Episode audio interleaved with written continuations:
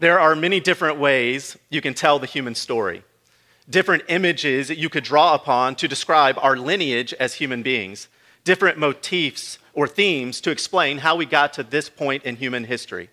In his very, very thick book called Sapiens, A Brief History of Humankind, Yuval Harari, who is not a follower of Jesus, attempts to trace the human story using various themes. Themes like agriculture, religion, capitalism, science, art, industry. But after describing the progression of humanity right up until modern day, Harari ends his book in an incredibly sad and haunting way.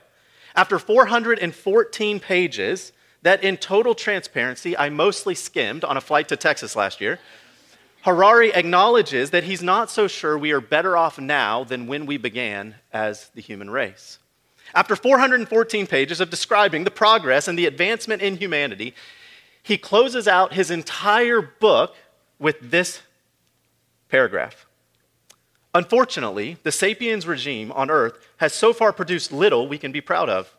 We have mastered our surroundings, increased food production, built cities, established empires, but did we decrease the amount of suffering in the world? Moreover, despite the astonishing things that humans are capable of doing, we remain unsure of our goals and we seem to be as discontented as ever. We have advanced from canoes to steamships to space shuttles, but nobody knows where we're going. We are more powerful than ever before, but we have very little idea of what to do with that power. Worse still, humans seem to be more irresponsible than ever. Self made gods with only the laws of physics to keep us company. We are accountable to no one.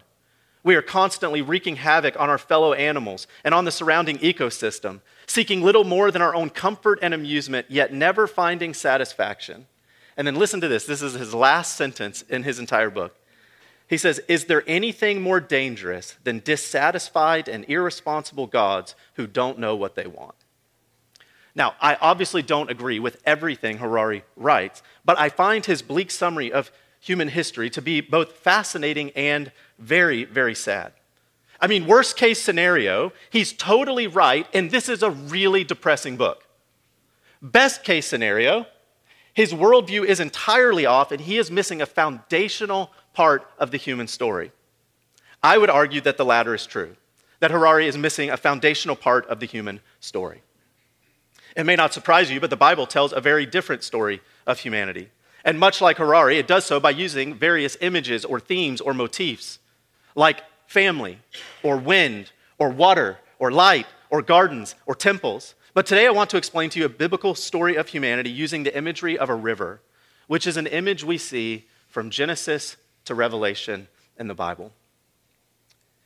As we continue our series through John, we've made it to John chapter 7, verse 37. And we find ourselves back at the Feast of Booths, or the Feast of Tabernacles, which we talked about at length six weeks ago. Jesus is still at this massive Jewish feast, and it's the final day, the day they called the great day of the feast. And he does something that is jaw dropping and absolutely beautiful. He taps into this imagery or this motif of a river, and he makes an astonishing claim that stands to this day as an invitation to you and an invitation to me to believe and to step into a better story of humanity. If you have your Bibles, turn with me to Genesis chapter 2. Genesis chapter 2. We will make it to John chapter 7 eventually. Normally, we would start in the John text, but in order to understand what Jesus is doing here, we need to go way back in the story to Genesis chapter 2. So if you don't have your Bible, these words will be on the screen. We're going to look at a couple of Old Testament passages. Genesis chapter 2, verse 7 says this Then the Lord God formed the man from the dust of the, from the ground and breathed into his nostrils the breath of life, and the man became a living creature. And the Lord God planted a garden in Eden in the east, and that directional language in the east is really important for where we're headed today. So just tuck it away for later. And there he put the man whom he had formed. And out of the ground the Lord God made to spring up every tree that is pleasant to the sight and good for food. The tree of life was in the midst of the garden, and the tree of the knowledge of good and evil. That tree language is also very important. Tuck it away for later. Look at this in verse 10. A river flowed out of Eden to water the garden, and there it divided and became four rivers. The name of the first is the Pishon. It is the one that flowed around the whole land of Havilah, where there is gold. And the gold of that land is good. Bdellium and onyx stone are there. The name of the second river is the Gihon. It is the one that flowed around the whole land of Cush. And the name of the third river is the Tigris, which flows east of Assyria. And the fourth river is the Euphrates. So, just as a summary, there is one river, one fountainhead of water that flows out of Eden and branches into four separate rivers that flow beyond the garden into what scholars say the four corners of the earth with God's goodness and his provision for his creation. Now, there is all sorts of debate out there among scholars about what these four rivers are referring to.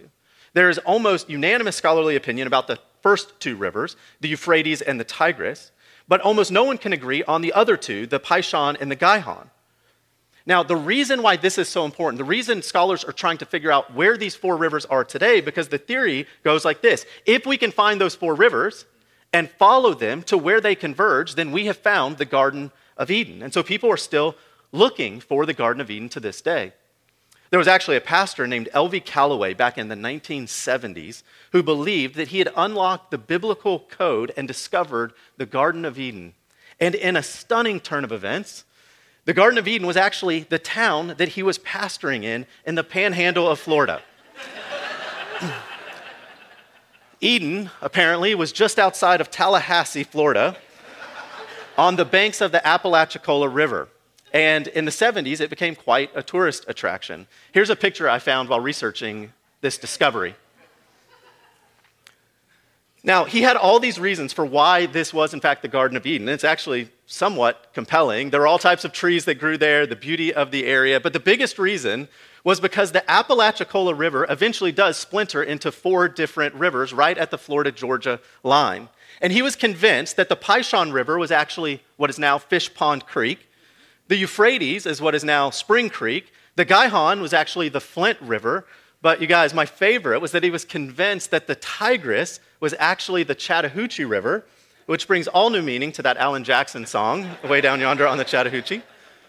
Callaway was so convinced, so convinced that he wrote a book about it called In the Beginning. And in that book, he said this This four headed river system proves beyond all doubt that the Bible account is true and that the Garden of Eden was in the Apalachicola Valley of West Florida. Now, for those of you who are curious, perhaps wondering if this is true, maybe you're already checking flights to Tallahassee. I can assure you, I have spent many, many days in the panhandle of Florida, and there is nothing Eden like about that place. so I am not sure this is right. But here's the point I went down a deep rabbit hole on this this week. Uh, don't miss the imagery, though. Uh, Eden is a garden with a river, and it, it's a river that is teeming with life and beauty and goodness, and this river is flowing out into the world. Now, turn to your right in your Bible to Ezekiel chapter 47. Ezekiel 47, this prophet sees a beautiful vision. And I just want to read the vision to you. It's a lot of text, and I want you to just listen to what the prophet sees. I want you to try your best to tune out distractions and place yourself in the moment. Maybe you want to close your eyes. Maybe if you're a visual learner, you can read along with me. Whatever you need to do to immerse yourself in this vision. This is what the prophet sees. Verse 1 The man brought me back to the entrance to the temple, and I saw water coming out from under the threshold of the temple toward the east, for the temple faced east. The water was coming down from under the south side of the temple, south of the altar. He then brought me out of, through the north gate and led me around the outside of the outer gate facing east. And the water was trickling from the south side. As the man went eastward, eastward with a measuring line in his hand, he measured off a thousand cubits and then led me through the water that was ankle deep. He measured off another thousand cubits and led me through the water that was knee deep. He measured off another thousand and led me through water that was up to my waist. He measured off another thousand, but now it was a river that I could not cross because the water had risen and was deep enough to swim in, a river that no one could cross. He asked me, Son of man, do you see this? Then he led me back to the bank of the river. When I arrived there, I saw a great number of trees on each side of the river. He said to me, This water flows toward the eastern region and goes down into Arabah, where it enters the Dead Sea. When it empties into the sea, the salty water there becomes fresh. Swarms of living creatures will live wherever the river flows. There will be large numbers of fish because this water flows there and makes the salt water fresh. So, where the river flows, everything will live. Fishermen will stand along the shore. From Engedi to Eneglaim, there will be places for spreading nets. The fish will be of many kinds, like the fish of the Mediterranean Sea. But the swamps and marshes will not become fresh, they will be left for salt. Fruit trees of all kinds will grow on both banks of the river. Their leaves will not wither, nor will their fruit fail. Every month they will bear fruit because the water from the sanctuary flows to them. Their fruit will serve for food, and their leaves for healing. Can you see this vision? A small trickling of water runs out of the temple and heads which direction? East, the same direction as the Garden of Eden. This small trickle eventually becomes a river, a river that is rushing and wild, a river that no one could cross. And this river, it flows into the Dead Sea, a body of water that does not and cannot sustain life. But yet, when this living water hits the Dead Sea, the Dead Sea becomes the sea of life. So much so that there are fruit trees on the banks of this sea, and fish fill the waters. So much so that fishermen can just stand on the banks and just scoop fish out of the water with a net. And it's this river that Ezekiel is invited to wade into. First, ankle deep, and then knee deep, and eventually he's swimming in it. But remember, at this point, it's still a vision, it's not reality, at least not yet. And that brings us to John chapter 7. John chapter 7, we'll pick it up in verse 37. It says this On the last day of the feast, the great day, Jesus stood up and cried out. Now stop there. Remember, Jesus is celebrating the Feast of Booths, the Feast of Tabernacles, with the rest of the Jewish people. And this feast includes several different rituals, like sleeping in makeshift tents, and the one we'll talk about today, the water ritual. The water ritual went like this On the final day of the feast, the, the high priest would go down to the pool of Siloam and fill a golden pitcher with water.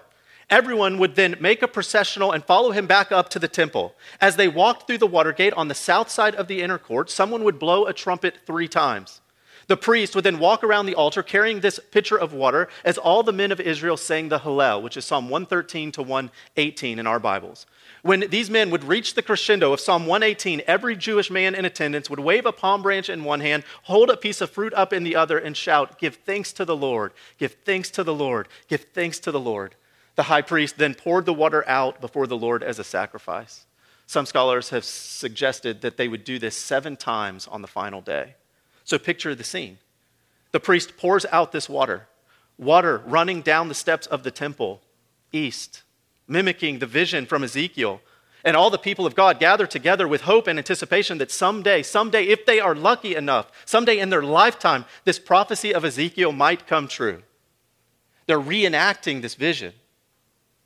And it's into this moment that Jesus stands up and he cries out, middle of verse 37 If anyone thirsts, let him come to me and drink. Whoever believes in me, as the scripture has said, out of his heart will flow rivers of living water. Wait, rivers of living water? Yes, rivers of living water. Does it sound familiar to you? And then John does something that gospel writers rarely do. He adds a little clarifying line in verse 39, as if to say to us, the reader, thousands of years later, I really want to make sure you understand what I'm writing about here. He says this now, this he, Jesus, said about the Spirit, whom those who believed in him were to receive. For as yet the Spirit had not been given because Jesus was not yet glorified. In other words, what John says here is it hasn't happened yet. But someday in the near future, you will receive the Holy Spirit. And when you receive the Holy Spirit, these rivers of living water will flow to you and then through you into the world. That's the point that's what's happening here in John 7. Now, we will stop here for this week. And I want to ask the question that we ask every week, the question you should ask every time you study your Bible. So what? What does this image of a river in Genesis, this vision given to Ezekiel, and an odd water ritual at a temple 2,000 years ago have to do with us? In other words, what's the point? What's the point for you today? In this passage, we see three implicit invitations Three invitations that, if accepted, would completely change your life. The first invitation is this come and drink. Come and drink. Those are the exact words of Jesus in this passage. If anyone thirsts, he says, let him come and drink. And the only requirement for those invited to drink from the water of life is this Are you thirsty? That's the only requirement. There are no other requirements to come to drink from the living water. Income doesn't matter. Education doesn't matter. Your ability to pass a background check does not matter. The only requirement is are you thirsty? Not are you worthy, not can you behave, not do you understand every theological issue, but are you thirsty? And this is not the first time, even in John's gospel, where Jesus uses this language. If you remember back in John chapter 4, Jesus encounters a woman by a well, a woman who was, by all accounts, not someone he should have stopped to talk to. If you know the story, you know that this woman was a social, moral, and racial outcast.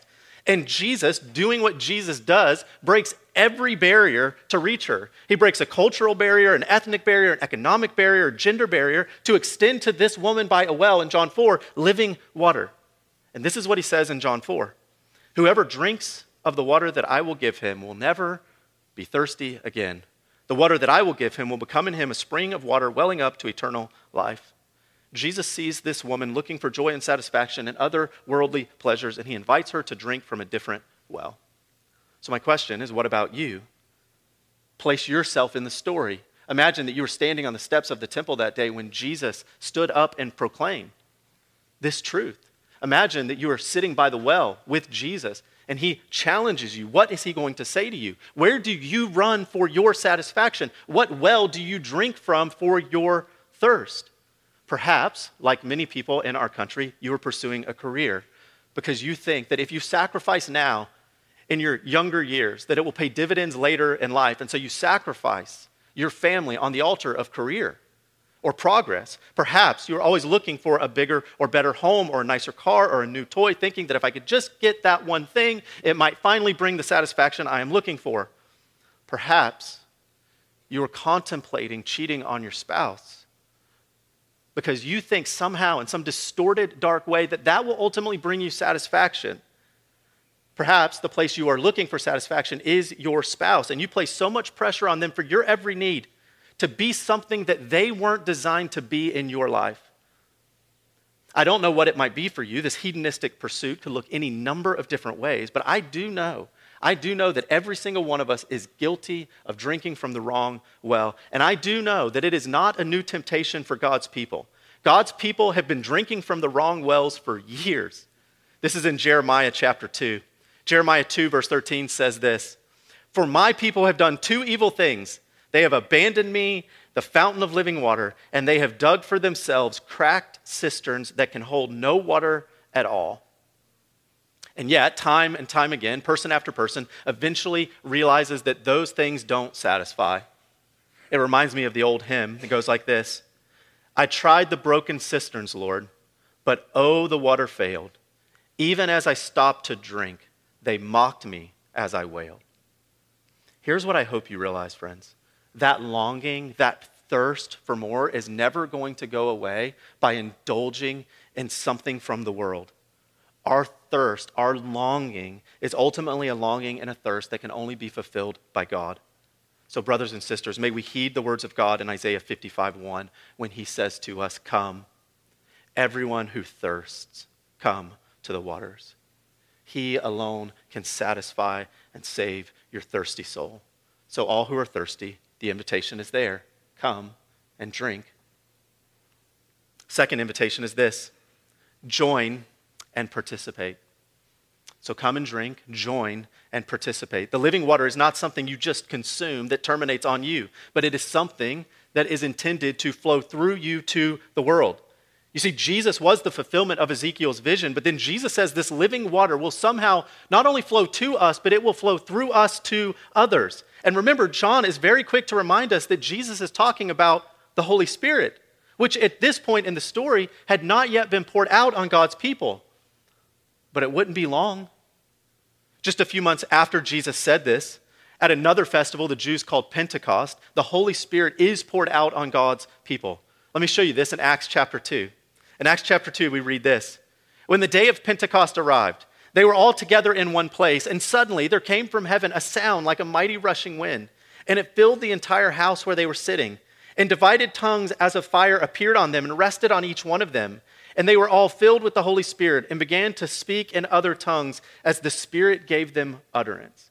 Now, there's so much here that we could get lost in, especially if you're new to the Bible, but don't get distracted here Please pay attention to the point. It's at this moment that the Holy Spirit is poured out onto God's people. This is the moment Jesus spoke of. And in just a few verses in Acts 2, it's described as a pouring out like water. Look at this in Acts 2:32.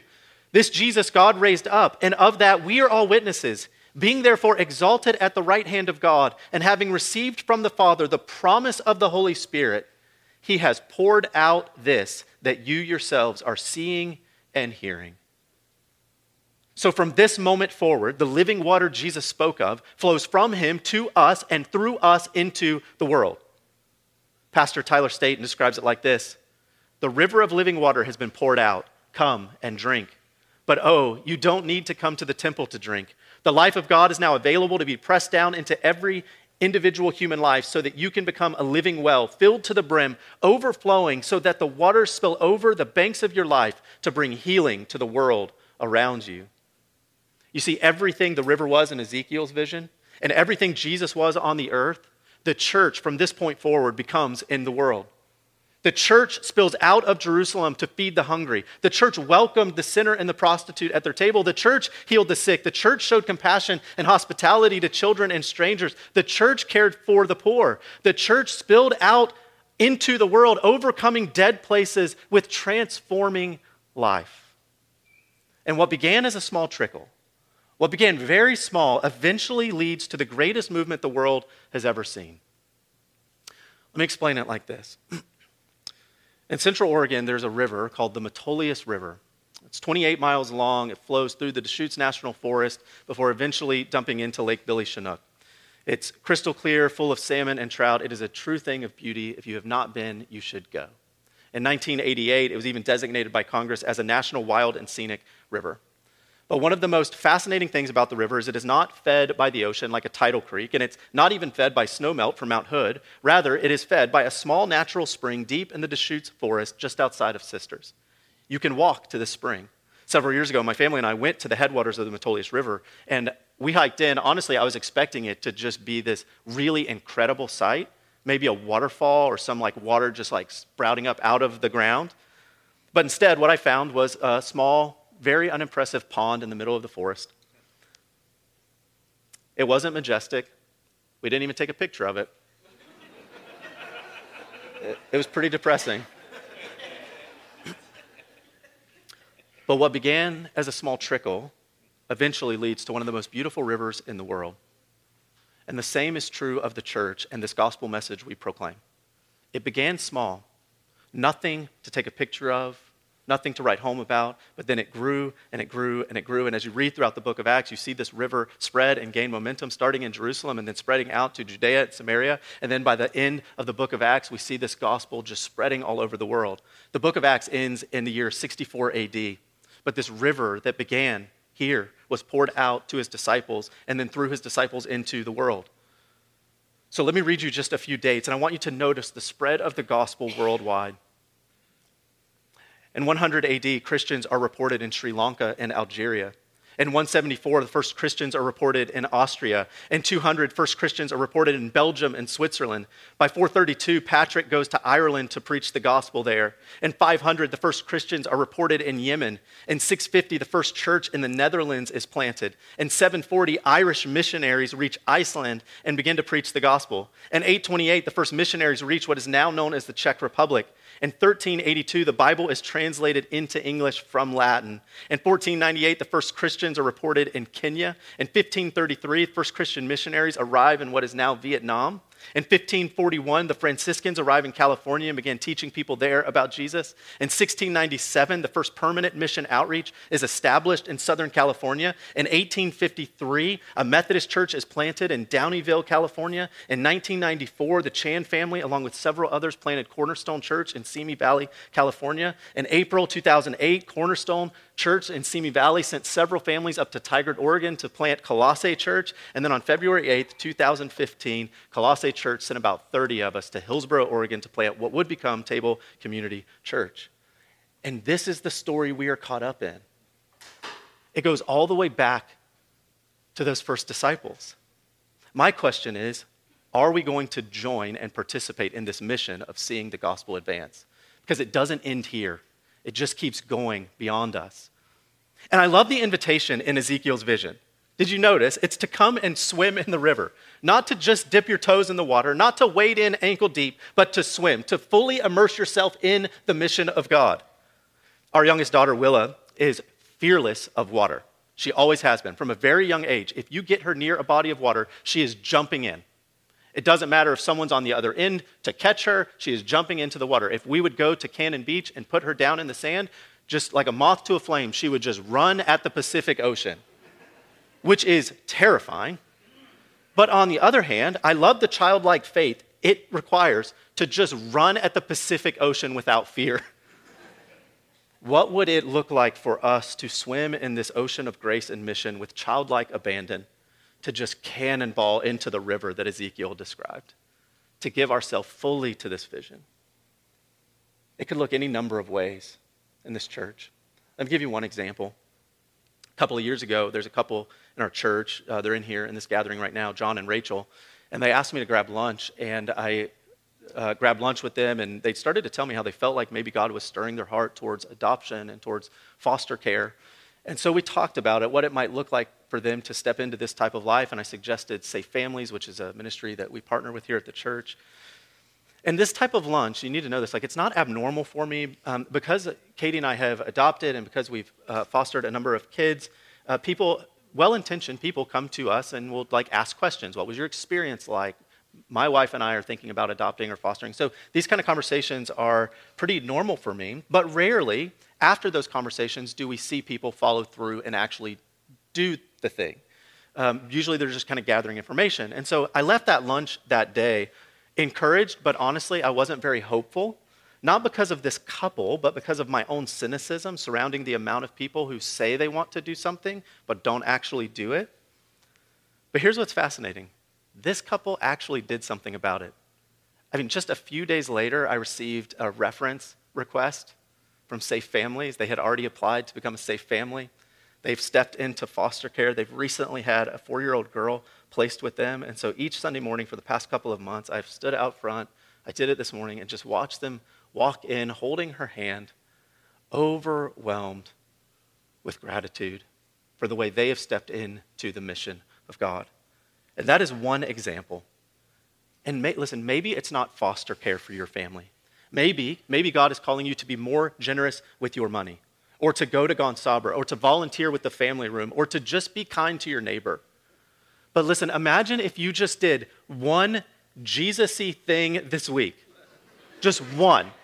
It can be any of the things I mentioned or just something else entirely. You did one thing. Then multiply that by the four or 500 people that call TCC home. And then multiply that by the estimated 2 billion followers of Jesus worldwide. Imagine if each of us responded every day to the prompting of the Holy Spirit, acts of kindness, deeds of justice, truths of the gospel proclaimed. What might it look like? Well, I think it would look a lot like Ezekiel's vision of a river teeming with life pouring into the Dead Sea. I think it would look like dry lands refreshed and weary souls rejoicing at the good news of the gospel. Friends, please don't stand on the sidelines of Christianity. roll up your sleeves, get involved, be inconvenienced for the sake of the gospel, be irrationally generous with your money and your time, care for your neighbor, do acts of justice and mercy every single day. That is the invitation that has been extended to you to join and participate.